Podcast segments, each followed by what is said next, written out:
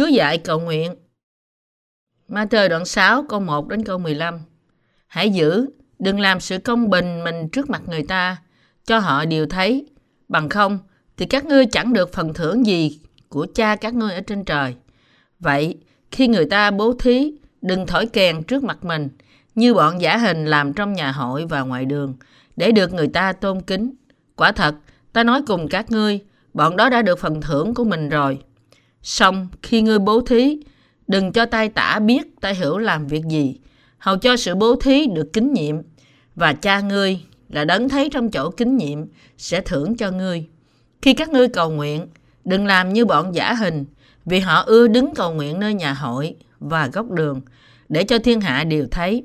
Quả thật, ta nói cùng các ngươi, bọn đó đã được phần thưởng của mình rồi. Xong, khi ngươi cầu nguyện, hãy vào phòng riêng, đóng cửa lại, rồi cầu nguyện cha ngươi ở nơi kính nhiệm đó, và cha ngươi là đấng thấy trong chỗ kính nhiệm, sẽ thưởng cho ngươi. Vả, khi các ngươi cầu nguyện, đừng dùng những lời lặp lại vô ích như người ngoại, vì họ tưởng vì cớ lời mình nói nhiều thì được nhậm. Vậy, các ngươi đừng như họ, vì cha các ngươi biết các ngươi cần sự gì trước khi chưa xin Ngài. Vậy, các ngươi hãy cầu như vậy. Lạy Chúa, chúng tôi ở trên trời. Danh cha được thánh, nước cha được đến, ý cha được nên, ở đất như trời. Xin cho chúng tôi hôm nay đồ ăn đủ ngày. Xin tha tội lỗi cho chúng tôi, như chúng tôi cũng tha kẻ phạm tội nghịch cùng chúng tôi. Xin chớ để chúng tôi bị cám dỗ, mà cứu chúng tôi khỏi điều ác. Vì nước, quyền, vinh hiển đều thuộc về cha đời đời. Amen. Vả, nếu các ngươi tha lỗi cho người ta, thì cha các ngươi ở trên trời cũng sẽ tha thứ các ngươi. Xong, nếu không tha lỗi cho người ta, thì cha các ngươi cũng sẽ không tha lỗi cho các ngươi. Tại nhà thờ chúng tôi, có một đứa trẻ tên là Jin Woo Kim. Cậu bé tưởng như đã chết vì một bệnh lạ. Khi cậu mới nhập viện, những bác sĩ đã không biết nguyên nhân của căn bệnh. Vì thế, họ không biết phải làm thế nào để chữa cho cậu. Chúng tôi chỉ còn biết cầu nguyện, xin Đức Chúa Trời chữa bệnh cho cậu. Và rồi, Chúa đã đưa cậu bé đến một bác sĩ giỏi hơn, cho nên hiện nay sức khỏe cậu bé đã khá hơn nhiều. Khi những lúc khó khăn như thế đến với chúng ta, chúng ta phải làm tất cả những gì chúng ta có thể làm được. Nhưng trước hết, chúng ta phải nhớ cầu nguyện. Trong Matthew đoạn 6 câu 1, Chúa có phán, Hãy giữ, đừng làm sự công bình của mình trước mặt người ta, cho họ đều thấy, bằng không thì các ngươi chẳng được phần thưởng gì của cha các ngươi ở trên trời. Điều này có nghĩa rằng chúng ta không nên phô trương sự công chính của chúng ta với người khác trong đời sống tôn giáo của chúng ta. Những lời này dành cho cả những người tái sanh lẫn những người chưa tái sanh. Tuy nhiên chúng ta, những người công chính phải nhớ điều này. Hãy giữ, đừng làm sự công bình mình trước mặt người ta, cho họ đều thấy. Chúa nói rằng, nếu chúng ta làm những việc công chính để phô trương cho người khác, thì chúng ta sẽ không được phần thưởng gì từ nơi cha ở trên trời. Chúng ta có thể tìm thấy một chủ đề chung cho bài học Kinh Thánh hôm nay. Đó là bất cứ điều gì chúng ta làm, chúng ta không nên làm trước mặt người ta để phô trương sự công chính của chúng ta. Chúa nói rằng chúng ta nên tin nơi Ngài và lời của Ngài trong lòng chúng ta và hết lòng làm việc công chính trước mặt Đức Chúa Trời là đấng nhìn thấy chúng ta trong nơi kính nhiệm. Điều này có nghĩa rằng chúng ta nên làm những điều tốt xuất phát từ tấm lòng của chúng ta hơn là để phô trương. Chỉ khi đó thì Đức Chúa Cha mới ban thưởng lại cho chúng ta và chúng ta mới có thể nhận được phần thưởng từ nơi Ngài. Nói cách khác, nếu chúng ta sống một cuộc sống đức tin phô trương thì Đức Chúa Trời không hề chấp nhận.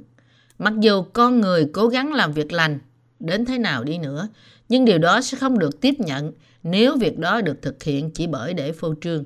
Vậy thì, có phải mọi việc chúng ta làm đều là giả tạo nếu người ta biết được những việc đó không? Không phải như vậy. Cho dù người khác có biết những việc làm của chúng ta hay không, nhưng nếu chúng ta làm việc công chính vì đức tin của chúng ta, thì đó là việc làm do đức tin, chứ không phải để phô trương. Mọi thứ được thực hiện không phải do đức tin và tấm lòng đều là giả tạo. Không cần biết người khác có nhìn thấy những việc làm tốt của chúng ta hay không. Tóm lại, thực hành lời Đức Chúa Trời trước mặt Ngài bởi đức tin thì luôn luôn được Đức Chúa Trời tiếp nhận. Nhưng bất cứ điều gì chúng ta làm để được sự chấp nhận của người khác ngoài Đức Chúa Trời thì là phô trương. Đức Chúa Trời sẽ không ban thưởng cho đức tin giả tạo. Và vì đó chúng ta phải tránh mang đức tin như thế trong cuộc sống thuộc linh của chúng ta. Chúng ta phải ghi nhớ bài học này khi chúng ta làm việc thiện hay khi chúng ta cầu nguyện. Đây là lời cầu nguyện mà Ngài muốn chúng ta nói. Trong Matthew đoạn 6, câu 5 đến câu 6 chép Khi các ngươi cầu nguyện, đừng làm như bọn giả hình, vì họ ưa đứng cầu nguyện nơi nhà hội và góc đường, để cho thiên hạ đều thấy. Quả thật ta nói cùng các ngươi, bọn đó đã được phần thưởng của mình rồi. Xong, khi ngươi cầu nguyện, hãy vào phòng riêng, đóng cửa lại, rồi cầu nguyện cha các ngươi ở nơi kính nhiệm đó. Và cha các ngươi là đấng thấy trong chỗ kính nhiệm sẽ thưởng cho các ngươi. Khi chúng ta cầu nguyện, chúng ta thật sự cần điều gì? Chúng ta phải cầu nguyện bằng tấm lòng như một con trẻ đến với Đức Chúa Trời. Lại Đức Chúa Trời, con không có điều chi, chỉ xin để xin ban cho con. Cha ơi, con đang gặp nan đề, xin giúp con. Cầu nguyện với một tấm lòng của con trẻ là cầu nguyện như thế đó. Và nó sẽ xảy ra nếu chúng ta có một đức tin đơn sơ. Vì thế, khi chúng ta cầu nguyện hay thực hiện những việc làm công chính, chúng ta nên làm tất cả những điều này vì chúng ta có đức tin trong lòng. Chúa cũng nói rằng, sau khi ngươi cầu nguyện, hãy vào phòng riêng, đóng cửa lại, rồi cầu nguyện cha các ngươi ở nơi kính nhiệm đó, và cha ngươi là đấng thấy trong chỗ kính nhiệm sẽ thưởng cho ngươi. Matthew đoạn 6 câu 6 Khi chúng ta cầu nguyện với Đức Chúa Trời, chúng ta phải vào phòng kín để cầu nguyện với Đức Chúa Trời, là đấng ở trong nơi kính nhiệm. Đức Chúa Trời, Cha lắng nghe lời cầu nguyện của chúng ta và ban thưởng cho chúng ta chỉ khi chúng ta tìm kiếm Ngài và cầu xin Ngài trong sự hiện diện của Ngài. Nói cách khác, khi chúng ta cầu nguyện với Đức Chúa Trời là đấng ở trong nơi kính nhiệm và như thế chúng ta sẽ không cần phải phô trương với người khác. Điều này không có nghĩa rằng chúng ta chỉ có thể cầu nguyện trong nơi kính nhiệm mà không thể cầu nguyện cho người khác thấy. Nhưng chúng ta cầu nguyện với tấm lòng cầu xin Đức Chúa Trời vì lòng chúng ta thật sự muốn như vậy. Bạn học được gì từ bài học trên? Chúng ta đã học được rằng Chúa ghét sự phô trương. Tại sao Chúa không thích sự phô trương? Người ta nhóm lại và hét to ba lần. Chúa ơi, Chúa ơi, Chúa ơi. Rồi gõ lên bục giảng và nhiều lần ăn năn đau đớn rằng lạy Chúa xin tha tội cho con, con đã phạm tội. Người ta khóc la như thế, nhưng ngay sau khi họ bước ra khỏi nhà thờ, họ cười, họ khóc đó rồi lại vỗ tay cười đùa ngay sau đó. Bởi vì những người ở trong sự thờ phượng như thế là ở trong sự cuồng tín. Ngay cả một người lành mạnh cũng cảm thấy. Chẳng lẽ tôi bị điên? Tôi cảm giác là tôi sắp điên rồi. Nhìn người ta cười đó rồi khóc đó. Đó là tại sao người có đầu óc đúng đắn và ý thức không đi đến những nơi nhà thờ như thế. Đức Chúa Trời ghét nhất là những người như thế. Ngài quay mặt khỏi bọn họ và gọi họ là kẻ giả hình. Vậy thì, những người khóc la khi họ cầu nguyện và không muốn liên quan gì đến Chúa ngay khi họ về nhà là ai? Hầu hết những người này bị quỷ ám. Vào những buổi nhóm, ngay cả những người lãnh đạo của họ cũng bị quỷ ám và nói tiếng lạ, mà ngay cả họ cũng không hiểu. Đôi khi họ kích thích tín đồ của họ bằng cách dùng những tác động âm thanh của micro rằng hãy nhận lấy lửa, lửa, lửa, lửa. Họ làm cho người ta bị bối rối, khiến họ lúc thì khóc lóc cầu nguyện, lúc thì ca ngợi Chúa trong sự điên loạn dữ dội. Thái độ như thế của những người này là phô trương, chẳng có liên hệ gì đến ý muốn của Chúa cả. Khi chúng ta đọc lời của Đức Chúa Trời, chúng ta có thể thấy rằng Đức Chúa Trời không thích phô trương. Chỉ có hết lòng cầu nguyện bởi đức tin mới làm vui lòng Đức Chúa Trời. Đức Chúa Trời đã biết chúng ta cầu nguyện với đức tin gì và Ngài muốn nghe lời cầu nguyện thật sự của chúng ta. Chúng ta phải thay đổi thái độ cầu nguyện của chúng ta trước mặt Chúa. Chúng ta cần phải chân thành và đơn sơ khi chúng ta cầu xin. Lạy Chúa, con không có điều này. Xin ban nó cho con. Bởi vì đức tin của chúng ta không đủ mạnh, nên chúng ta dùng những câu văn hoa khi chúng ta cầu nguyện. Nếu chúng ta cứ nghe lời của Đức Chúa Trời, thì đức tin của chúng ta nơi Đức Chúa Trời cũng phát triển.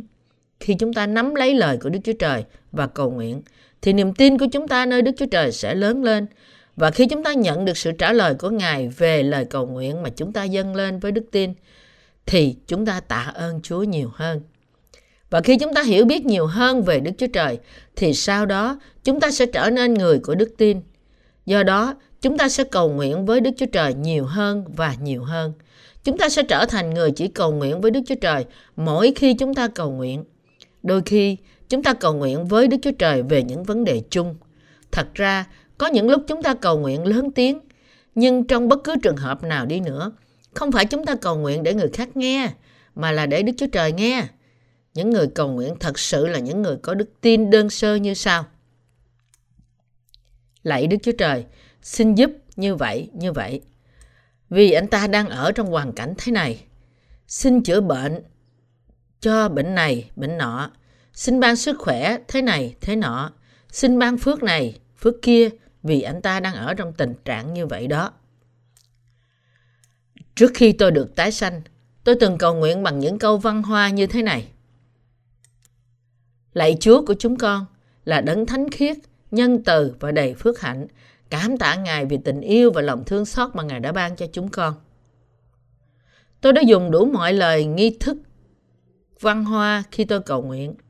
Những lời cầu nguyện như thế có thật sự là lời cầu nguyện với Chúa, là đấng ở trong nơi kính nhiệm không? Nếu chúng ta thật sự cầu nguyện liên tục như thế, thì liệu Chúa có lắng nghe không? Có phải chúng ta thực sự có nhiều điều để cầu nguyện không? Tôi không nghĩ như thế. Chúa phán, đừng lặp lại, lặp đi lặp lại như những kẻ ngoại bang và người Pharisee. Các ngươi nghĩ rằng ta có thể nghe ngươi khi các ngươi nói nhiều sao? Điều đó không đúng.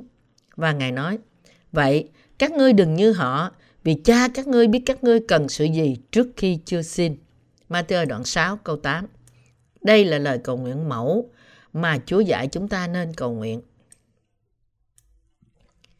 Trong bài cầu nguyện của Chúa, Ngài bảo chúng ta trước nhất cầu xin sự tha tội. Từ Matthew đoạn 6 câu 9, Chúa dạy chúng ta phải cầu nguyện như thế nào bằng bài cầu nguyện mẫu của Ngài. Đây là bài cầu nguyện của Chúa. Ngài nói, vậy các ngươi hãy cầu nguyện như vậy. Thứ nhất, lại cha chúng con ở trên trời, danh cha được tôn thánh. Điều này có nghĩa là chúng ta phải nguyện cầu nguyện như thế hầu cho danh Chúa được tôn cao. Ở đây, những người chưa nhận được sự tha tội phải biết rằng họ phải cầu nguyện để trước hết nhận được sự tha tội. Vì đó chính là lời cầu nguyện tôn cao danh Chúa. Vì thế, một tội nhân phải cầu nguyện như thế này trước. Lại Đức Chúa Trời, xin tẩy sạch tội lỗi của con, khiến con trở nên con cái của Ngài. Trước hết, họ phải cầu nguyện như thế. Họ cũng nên cầu nguyện rằng, xin giúp con được tái sanh bởi nghe phúc âm nước và thánh linh. Xin giúp con tin nơi mọi lời của Ngài. Xin giúp con hiểu mỗi một lời của Đức Chúa Trời. Trước tiên họ phải cầu nguyện như thế đó. Tuy nhiên, chỉ chúng ta, những người công chính, là những người đã nhận được sự tha tội, cầu nguyện một cách đúng đắn và sống một cuộc sống đúng đắn mới có thể nói lời đầu tiên trong bài cầu nguyện của Chúa rằng Lại cha chúng con ở trên trời, danh cha được tôn thánh. Thật vậy, nếu chúng ta muốn tránh khỏi sự phỉ bán danh Đức Chúa Trời và sống trong cuộc sống thánh khiết, chúng ta phải xin Chúa giúp chúng ta như sau. Xin đừng để con trở thành vật chướng ngại và ô uế danh Ngài. Xin giúp con sống một cuộc sống thánh khiết bởi đức tin trong suốt cả cuộc đời của con. Xin giúp con sống một uh, cuộc sống thánh khiết vì sự công chính của Đức Chúa Trời. Chúng ta phải cầu nguyện xin Chúa nắm lấy chúng con mỗi lúc.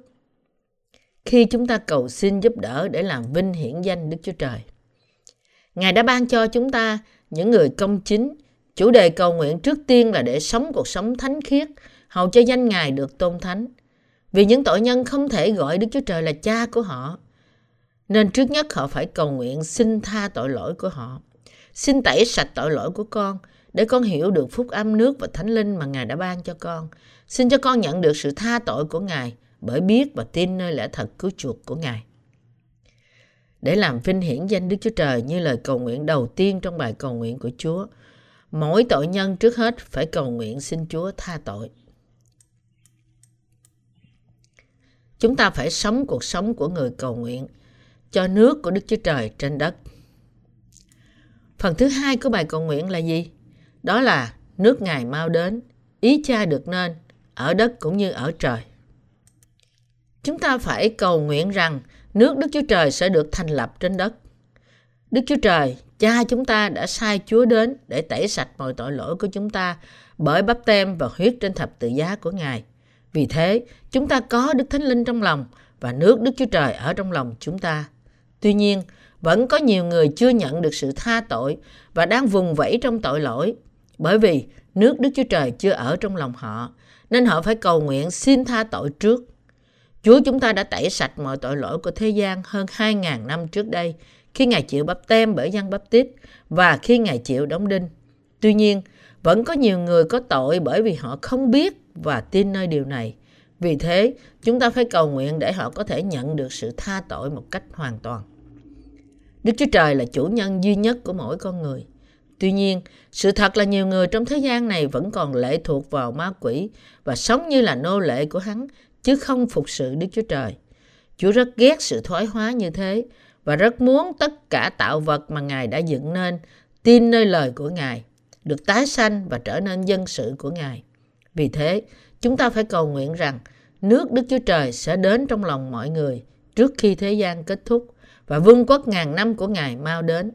Đức Chúa Trời muốn chúng ta cầu nguyện rằng mọi người sẽ nhận được sự tha tội để cả vũ trụ này sẽ là một nước mà Đức Chúa Trời cai trị. Và tất cả mọi điều này sẽ được trọn. Vì thế, Đức Chúa Trời bảo những người tái sanh chúng ta mở rộng nước Ngài. Nói cách khác, chúng ta, những người công chính, phải cầu nguyện cho sự mở mang vương quốc của Đức Chúa Trời. Chúng ta phải sống một cuộc sống đức tin vì thức ăn của sự sống.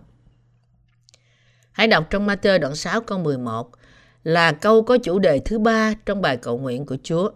Xin cho chúng ăn con đồ ăn đủ ngày. Chúng ta phải cầu nguyện cho thức ăn mỗi ngày mà chúng ta ăn. Nhưng điều này có nghĩa rằng chúng ta cũng nên xin Chúa cho thức ăn sự sống đời đời. Chúng ta cần ăn thức ăn thuộc thể lẫn thuộc linh. Vì thế, chúng ta phải cầu nguyện. Xin cho chúng con đồ ăn mà chúng con có thể ăn thuộc thể lẫn thuộc linh. Điều mà chúng ta cầu xin không phải là một tháng hay một năm, nhưng chúng ta cầu xin những điều đó chúng khi chúng ta cần cho thuộc thể và thuộc linh của chúng ta mỗi ngày. Anh chị em cơ đốc nhân thân mến, chúng ta cần phải cầu xin thức ăn thuộc linh mỗi ngày. Cầu xin Đức Chúa Trời ban cho chúng ta thức ăn thuộc thể và thuộc linh không phải là điều sai. Vì chúng ta trở nên những người tin nơi phúc âm nước và thánh linh và vì thế chúng ta có quyền xin Đức Chúa Trời bất cứ điều gì chúng ta cần. Vì thế, chúng ta cũng phải cầu nguyện dựa theo chủ đề thứ ba này. Những người tin nơi phúc âm nước và thánh linh rõ ràng là người làm việc cho sự công chính của Đức Chúa Trời. Và vì thế, cần phải cầu xin Đức Chúa Trời giúp đỡ vật chất thế gian cho phúc âm nước và thánh linh. Cầu xin Đức Chúa Trời ban phước cho những công việc trong quá trình. Người công chính sống cho sự công chính của Đức Chúa Trời và sống cho sự rao truyền phúc âm nước và thánh linh là điều đúng đắn. Không phải chúng ta cầu nguyện bài cầu nguyện của Chúa chỉ một lần trong cuộc đời, nhưng chúng ta phải cầu nguyện những vấn đề này như thế mỗi ngày. Nếu chúng ta cầu xin Đức Chúa Trời ban cho chúng ta thức ăn cần dùng mỗi ngày, Ngài sẽ trả lời chúng ta. Khi chúng ta cầu nguyện với cả lòng chúng ta, chúng ta có thể kinh nghiệm được sự chu cấp thức ăn thuộc thể và thuộc linh của chúng ta trong hội thánh của Đức Chúa Trời. Đức Chúa Trời ban cho chúng ta những thức ăn đó một cách đầy đủ, hầu cho các đầy tớ, dân sự và tất cả cơ đốc nhân của Ngài có thể nhóm nhau lại trong hội thánh Ngài và sống hiệp nhất với nhau trong khi họ làm việc cho phúc âm, hoặc khi họ ngợi khen, phục vụ Chúa. Đức Chúa Trời ban cho chúng ta thức ăn thuộc linh mỗi ngày khi chúng ta lắng nghe bài giảng của các đầy tớ Ngài. Những bài làm chứng của các thánh đồ và ngay cả khi chúng ta tự suy gẫm kinh thánh. Chúng ta, những người công chính, thường có thể nhận được nhiều thức ăn hơn từ cuộc sống mỗi ngày của chúng ta hơn là từ việc đọc lời Đức Chúa Trời. Đức Thánh Linh trong lòng chúng ta luôn luôn hài lòng và vui mừng với những công việc thuộc linh khiến Đức Chúa Trời vui lòng. Và điều khiến Đức Chúa Trời vui vẻ trong lòng chúng ta chính là thức ăn mỗi ngày cho chúng ta. Nếu chúng ta cầu nguyện với Chúa mỗi ngày rằng xin Chúa cho chúng con thức ăn, nhưng không làm gì cả, thì đây không phải là lời cầu nguyện chân thật. Nếu bạn đã cầu nguyện với Đức Chúa Trời, thì bạn phải biết trước Đức Chúa Trời sẽ trả lời lời cầu nguyện của bạn như thế nào và về phía bạn làm hết sức mình hầu cho Đức Chúa Trời có thể làm việc qua chúng ta. Nếu chúng ta không làm việc vì phúc âm nước và thánh linh, nhưng mong chờ Đức Chúa Trời ban cho chúng ta thức ăn thuộc linh khi chúng ta chỉ ngồi không, thì đó là đang chế nhạo Đức Chúa Trời. Chúng ta thường nhóm lại trong hội thánh Đức Chúa Trời để thờ phượng. Đây chính là thức ăn chúng ta có thể ăn và không chỉ lắng nghe lời trong hội thánh mà còn phải làm công việc Chúa theo ý muốn của Ngài. Thì đó chính là thức ăn thuộc linh cho chúng ta. Nếu một người công chính không làm công việc của Đức Chúa Trời sau khi nhận được sự tha tội thì đức tin của anh ta sớm muộn sẽ chết và cuối cùng anh ta sẽ rời bỏ hội thánh của Đức Chúa Trời. Thậm chí một số người mất đi đức tin nơi lẽ thật cứu rỗi trọn vẹn của Đức Chúa Trời. Vì thế, chúng ta phải làm công việc chính là rao truyền phúc âm nước và thánh linh để được thức ăn mỗi ngày. Những người trở nên công chính bởi đức tin có thể tha thứ cho nhau. Như đã được chép trong Matthew đoạn 6 câu 12, xin tha tội lỗi cho chúng tôi như chúng tôi cũng tha kẻ phạm tội nghịch cùng chúng tôi. Đây là chủ đề thứ tư trong bài cầu nguyện của Chúa. Chúng ta có thể hiểu lầm chủ đề cầu nguyện thứ tư này khi ở đây nói rằng chúng ta phải ăn năn và được tha thứ mỗi ngày. Tuy nhiên, chủ đề thứ tư này không phải nói về việc được tha thứ mỗi ngày. Chủ đề thứ tư là câu văn về điều kiện. Vì chúng ta đã nhận được sự tha tội từ Đức Chúa Trời ngay khi chúng ta tin nhận phúc âm nước và thánh linh, nên chúng ta cũng phải sống cho sự công chính của Đức Chúa Trời bằng cách tha thứ những người có lỗi với chúng ta. Chúng ta phải tha thứ những người có lỗi với chúng ta cũng như Chúa đã tha thứ mọi tội lỗi của chúng ta một cách vô điều kiện bởi nước và huyết. Điều mà những lời này của Đức Chúa Trời nói với chúng ta là chúng ta phải bỏ qua những lỗi lầm của người khác đã làm đối với chúng ta, vì Đức Chúa Trời đã tha thứ mọi tội lỗi của chúng ta. Hãy tưởng tượng, chúng ta mắc nợ 500 tỷ đồng. Nghĩa là một số tiền lớn mà chúng ta không thể nào trả nổi cho dù chúng ta làm việc suốt cả cuộc đời của chúng ta. Cái giá tội lỗi của mỗi chúng ta sẽ là số lượng như thế đó. Nhưng Đức Chúa Trời thương xót chúng ta và xóa bỏ nợ tội lỗi của chúng ta vô điều kiện. Đúng hơn là phải nói rằng ta xem như nó đã được trả rồi. Đức Chúa Trời là Đức Chúa Cha đã sai con Ngài, đã khiến Ngài chịu bắp tem, gánh tội lỗi của thế gian và chịu đóng đinh. Vì thế Ngài đã trả giá tội lỗi của chúng ta và đã cứu chúng ta bởi bắp tem của Chúa Giêsu và huyết trên thập tự giá. Đây là cách Chúa xóa nợ cho chúng ta bởi tin nơi sự tha tội của Ngài. Chúng ta đã nhận được sự tha tội chỉ bởi tin nơi lẽ thật, bởi đức tin mà chúng ta có. Chúng ta đã được Đức Chúa Trời ban cho sự cứu rỗi và tẩy sạch mọi tội lỗi của chúng ta. Vì Chúa Giêsu đã trả hết nợ 500 tỷ mà cả đời chúng ta cũng không thể trả nổi bằng bắp tem của Ngài và huyết trên thập tự giá. Nên tội lỗi của chúng ta được xóa bỏ mà không phải làm gì cả. Nhưng chỉ bởi ân điển của Ngài. Hiện nay, chúng ta phải xóa bỏ những việc làm sai trái mà người khác làm cho chúng ta. Chúng ta phải sống trên tiền đề là tha thứ cho nhau. Sống với những người công chính và những tội nhân khác, chúng ta cần phải tha thứ những việc sai trái mà người khác làm cho chúng ta. Chúng ta cần phải tha thứ cho nhau theo như phúc âm của Chúa. Chúng ta mang nợ Đức Chúa Trời cho tội lỗi của chúng ta. Nhưng Chúa đã đến thế gian này và đã tha thứ mọi tội lỗi của chúng ta bởi bắp tem mà Ngài đã nhận từ dân bắp tít và bởi huyết của Ngài. Chúa nhìn thấy tội lỗi và tình trạng không thể tự cứu được của chúng ta. Vì thế, Ngài đã tẩy sạch chúng hoàn toàn. Vì Chúa đã biết rằng chúng ta không thể trở nên công chính cho dù chúng ta dâng cho cuộc đời chúng ta nên Ngài đã tẩy sạch mọi tội lỗi chúng ta một lần đủ cả bởi lẽ thật phúc âm nước và thánh linh. Đức Chúa Trời đã sai con độc sanh của Ngài, Đức Chúa Giêsu Christ đến gánh tội lỗi của thế gian bởi bắp tem của Ngài, khiến Ngài bị đóng đinh và sống lại và đã cứu chúng ta hoàn toàn khỏi mọi tội lỗi của chúng ta. Vì thế, Đức Chúa Giêsu Christ đã trở nên cứu Chúa đời đời của chúng ta. Đấng đã cứu chúng ta khỏi tội lỗi đời đời. Chúng ta đã gặp Chúa là đấng sống bởi tin nơi phúc âm nước và thánh linh. Bạn có tin phúc âm nước và thánh linh là sự cứu rỗi của chính bạn trong lòng bạn không? Vâng, bạn có nhận được sự tha tội bởi tin rằng Chúa Giêsu đã tha thứ mọi tội lỗi của bạn bởi phúc âm nước và thánh linh chưa? Có. Vậy thì, vì chúng ta đã được tha tội bởi ân điển lạ lùng, nên chúng ta cần phải tha thứ những việc lỗi lầm của người khác đối với chúng ta. Chủ đề thứ tư trong bài cầu nguyện của Chúa là tha thứ cho nhau. Thực hành lời cầu nguyện mà Chúa phán bảo với chúng ta là cách sống đúng đắn của cuộc sống thuộc linh của chúng ta. Trong phần thứ tư của bài cầu nguyện, điều chúng ta cần phải làm rõ là không phải chúng ta được tha tội bởi sự cầu nguyện ăn năn. Một số người đọc phân đoạn này à, là xin tha tội lỗi cho chúng tôi như chúng tôi cũng tha kẻ phạm tội nghịch cùng chúng tôi. Họ nói, hãy nhìn xem, bạn nhận được sự tha tội khi bạn cầu nguyện ăn năn.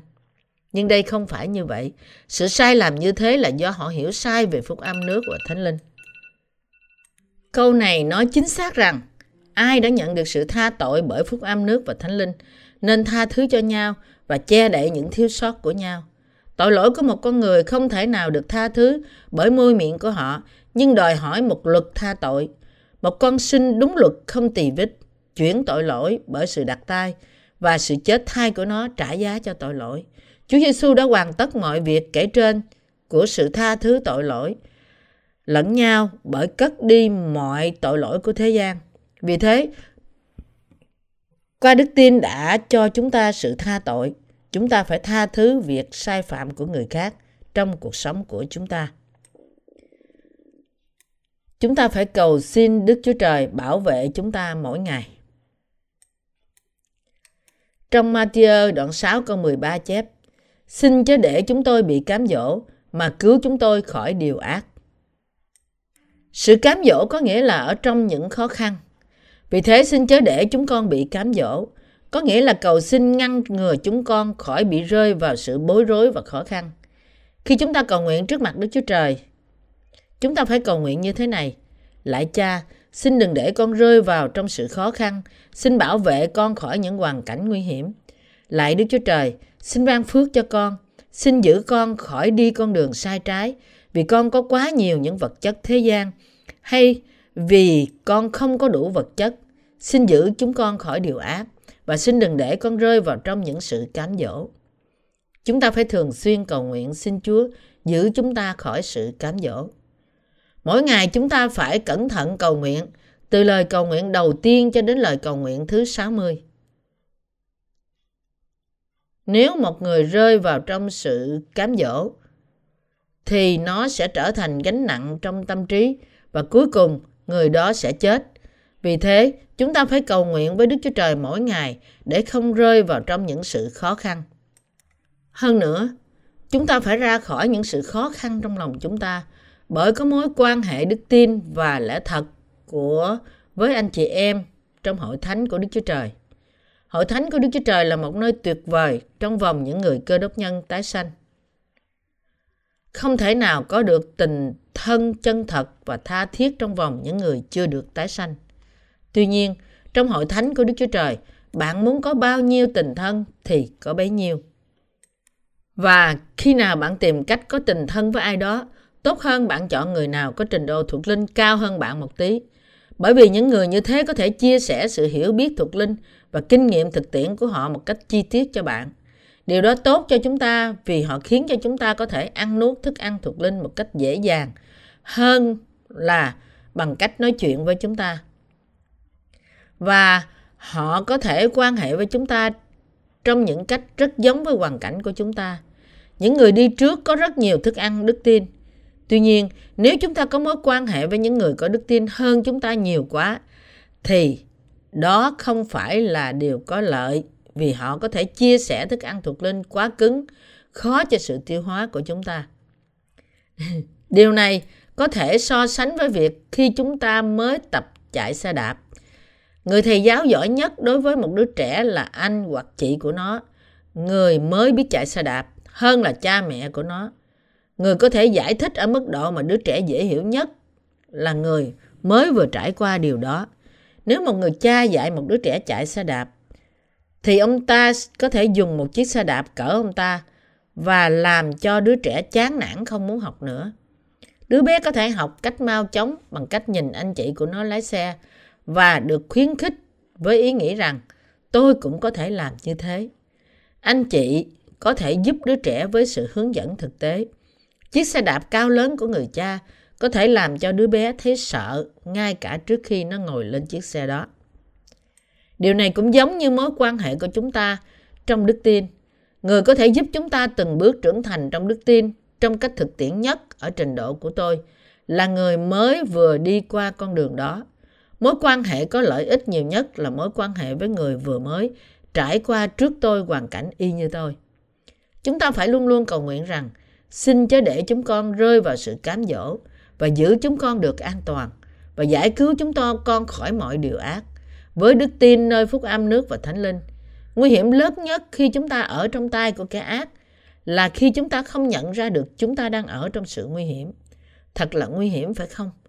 Vì thế, chúng ta phải cầu nguyện xin đừng để chúng ta rơi vào trong tay kẻ ác và xin Đức Chúa Trời cứu chúng ta khỏi kẻ ác. Và nếu bạn cảm thấy rằng bạn đang ở trong sự cám dỗ với đức tin của bạn, hãy nhanh chóng ra khỏi đó càng sớm càng tốt. Matthew đoạn 6 câu 14 câu 15 nói Vả, nếu các ngươi tha lỗi cho người ta, thì cha các ngươi ở trên trời cũng sẽ tha thứ các ngươi. Xong nếu không tha lỗi cho người ta, thì cha các ngươi cũng sẽ không tha lỗi cho các ngươi. Chúng ta phải tha thứ nhau. Thật ra, những người tái sanh rất giỏi tha thứ.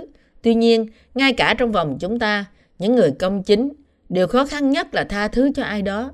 Cho nên, đó là tại sao Chúa chúng ta lặp lại điều đó ở đây. Bạn có dễ dàng tha thứ không khi bạn nhìn thấy những sai trật, lỗi lầm và những sự yếu đuối của người khác? Vì mọi việc không thể thay đổi, chúng ta có thể bị đau lòng, nhưng chúng ta có thể dễ dàng tha thứ. Khi người khác thực sự hối hận về việc họ đã làm và thay đổi lòng thì không có gì mà chúng ta không thể tha thứ được.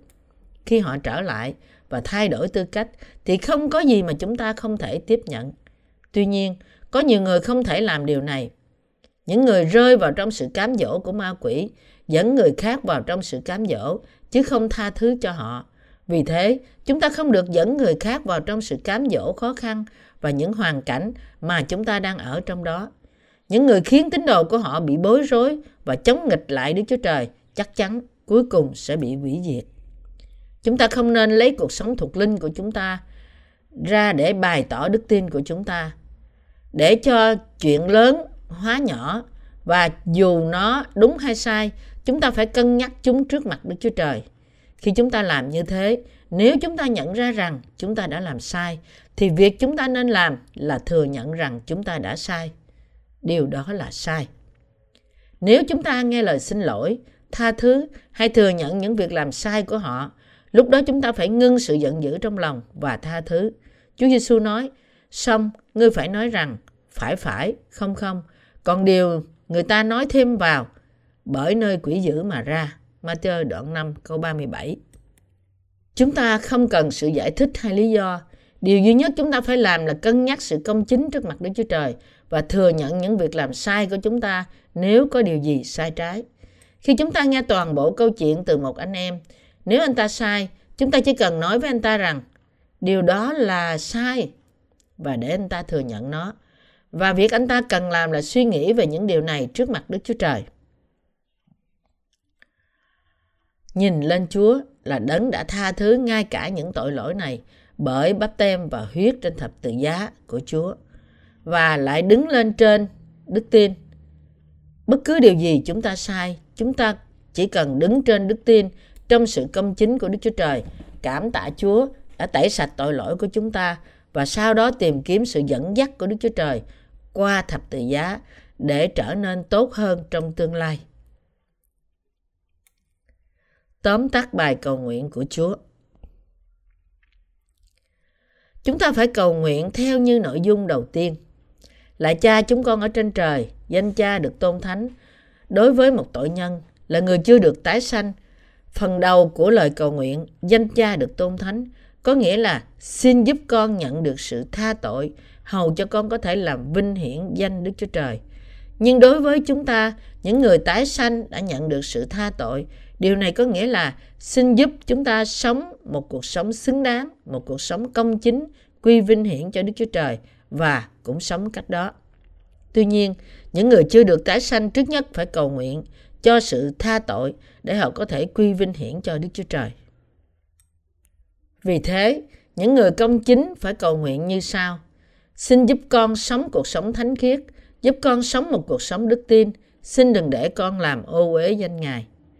Đến với một tội nhân và tiếp nhận đức tin của họ để có thể làm việc với nhau như một người công chính là một hành động vô ơn đối với Đức Chúa Trời, khiến ô uế danh Ngài. Chúng ta không làm được như thế. Chúng ta phải chống lại những kẻ nghịch cùng với Đức Chúa Trời, làm hòa với họ và có mối liên hệ thân thiết với họ là một tội nhân lớn chống nghịch lại Đức Chúa Trời.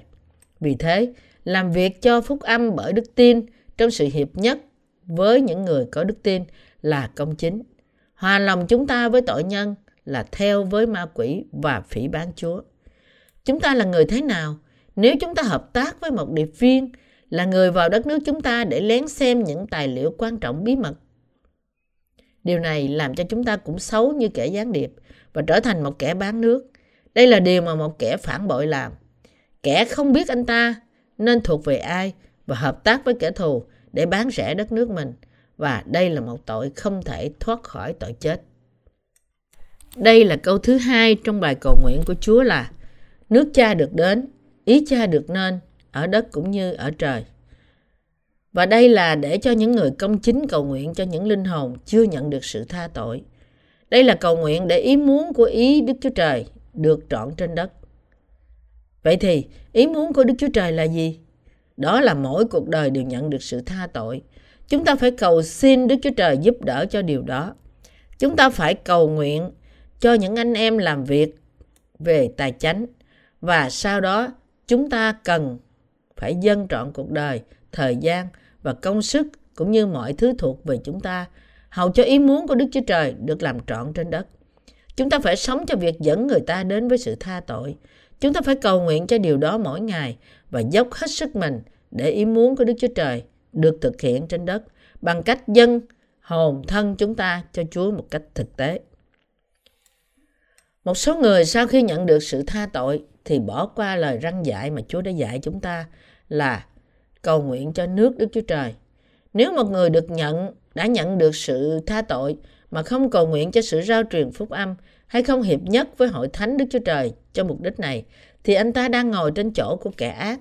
Một người như thế không nên mong chờ những ơn phước thuộc thể và thuộc linh từ Đức Chúa Trời.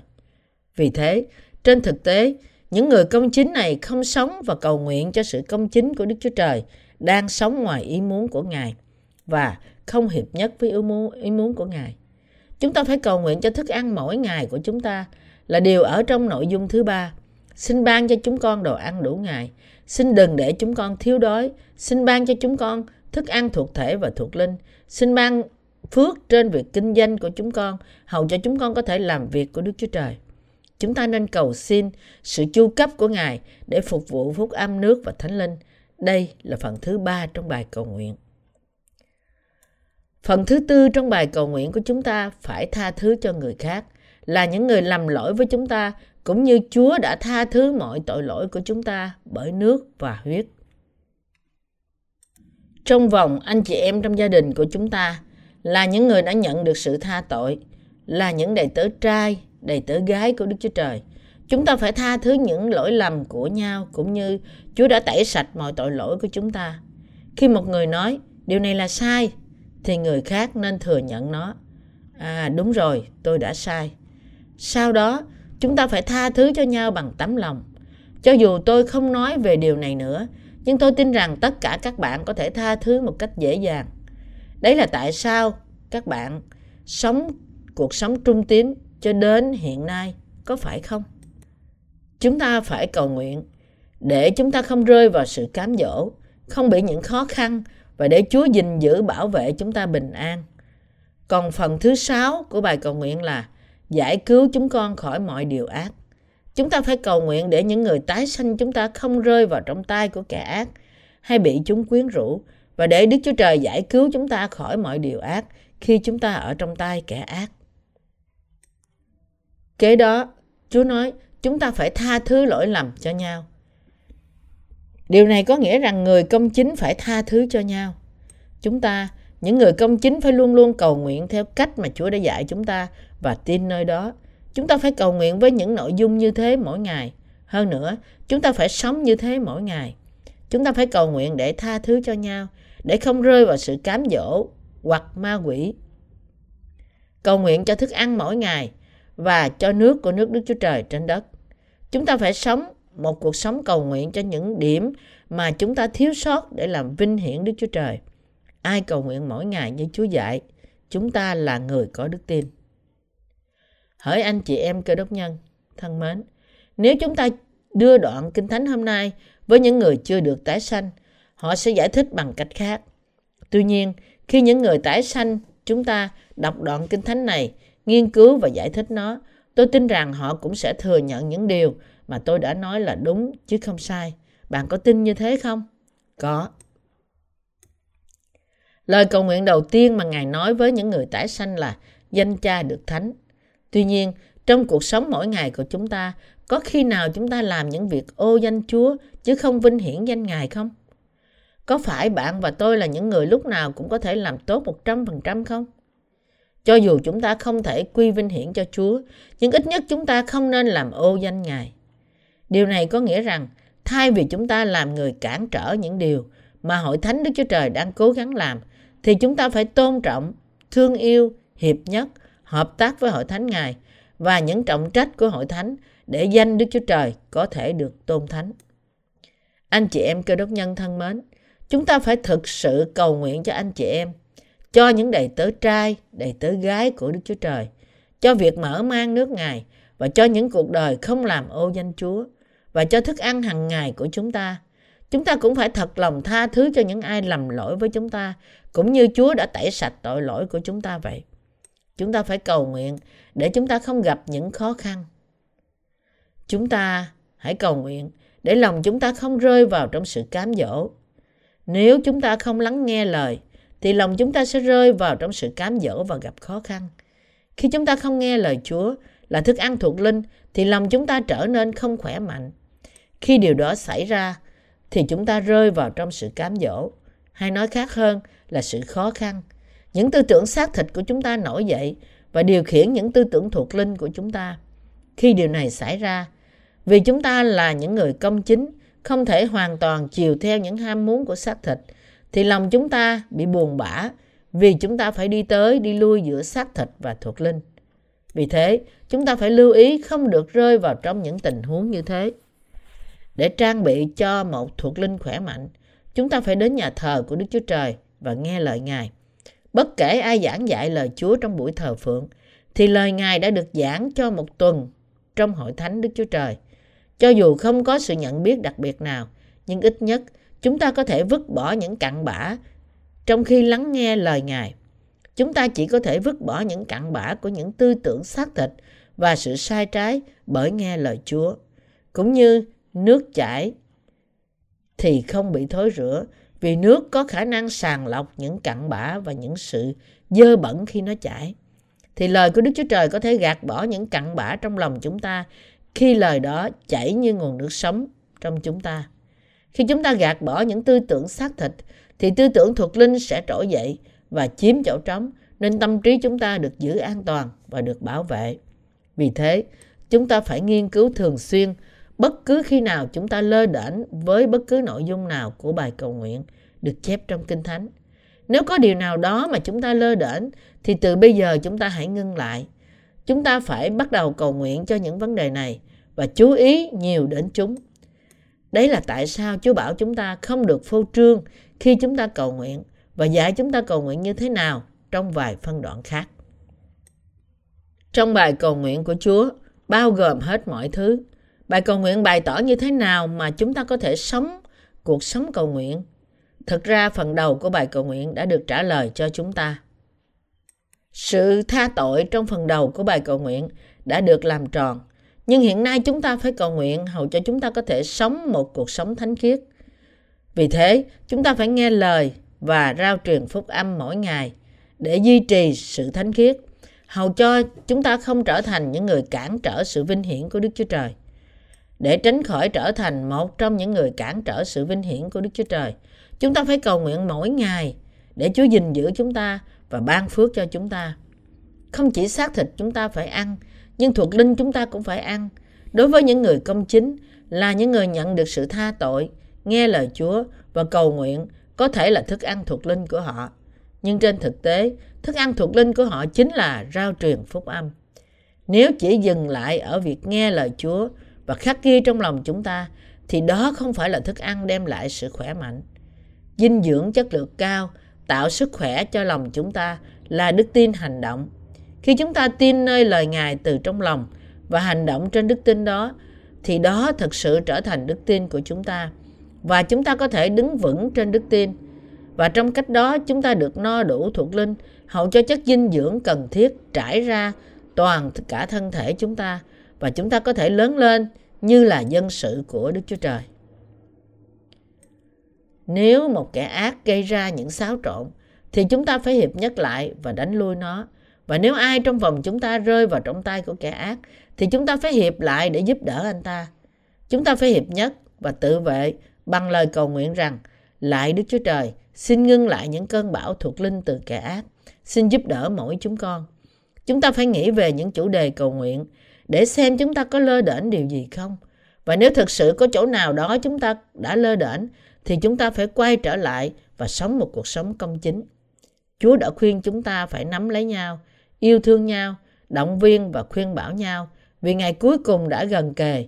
Chúng ta, những người công chính, những người đã tái sanh, phải làm đầy lòng chúng ta với đức tin, nắm lấy nhau cùng đi và có một tấm lòng yêu thương rộng lượng. Nếu ai đó ở trong sự khó khăn, thay vì lợi dụng cơ hội bắt lỗi anh ta, chúng ta phải đặt chúng ta vào trong hoàn cảnh của anh ta và cầu nguyện để nan đề của anh ta được giải quyết. Đó là điều chúng ta nên làm như là dân sự của Đức Chúa Trời. Chúng ta phải xem như đó là nan đề của chính chúng ta và cân nhắc nó sẽ như thế nào nếu đó là tình trạng của tôi tôi sẽ làm gì cho dù người đó không làm như chúng ta làm và không sống cuộc sống công chính nên điều đó khó có thể tha thứ thì chúng ta phải cầu nguyện và tiếp nhận anh ta với hy vọng rằng anh ta sẽ thay đổi quay trở lại vì con người chúng ta có nhiều thiếu sót nên chúng ta thường phạm những lỗi lầm đáng sợ không thể tả cho dù như thế vì đức chúa trời là quan án cuối cùng nên không gì tốt hơn là chúng ta quay trở lại bằng cách nắm lấy lời đã tẩy sạch ngay cả những tội lỗi đó với đức tin trong Đức Chúa Trời. Bởi vì nếu Đức Chúa Trời nói rằng điều đó không sao, thì nó không sao. Chúng ta phải tiếp nhận nhau trong đức tin, tin nơi tấm lòng của Chúa. Và điều mà bởi tất bởi đó tất cả chúng ta được tiếp nhận. Bất kể là điều gì, chúng ta phải có quyết định cuối cùng trên tiêu chuẩn trung tâm là Đức Chúa Trời. Cầu nguyện trên trọng tâm Đức Chúa Trời, sống vì Đức Chúa Trời và sống theo bài cầu nguyện của Chúa. Chúng ta không được làm những người có một đức tin yếu đuối, những người chỉ hiểu bài cầu nguyện của Chúa nhưng phải trở nên những người có đức tin mạnh mẽ, có một đức tin đúng đắn là người hành động trên đức tin trong lời cầu nguyện. Đó là khi tất cả chúng ta trở thành những người sống theo bài cầu nguyện của Chúa bởi tin nơi phúc âm nước và thánh linh. Tôi không đủ lời để tạ ơn Đức Chúa Trời, đấng giúp chúng ta sống theo ý muốn của Ngài.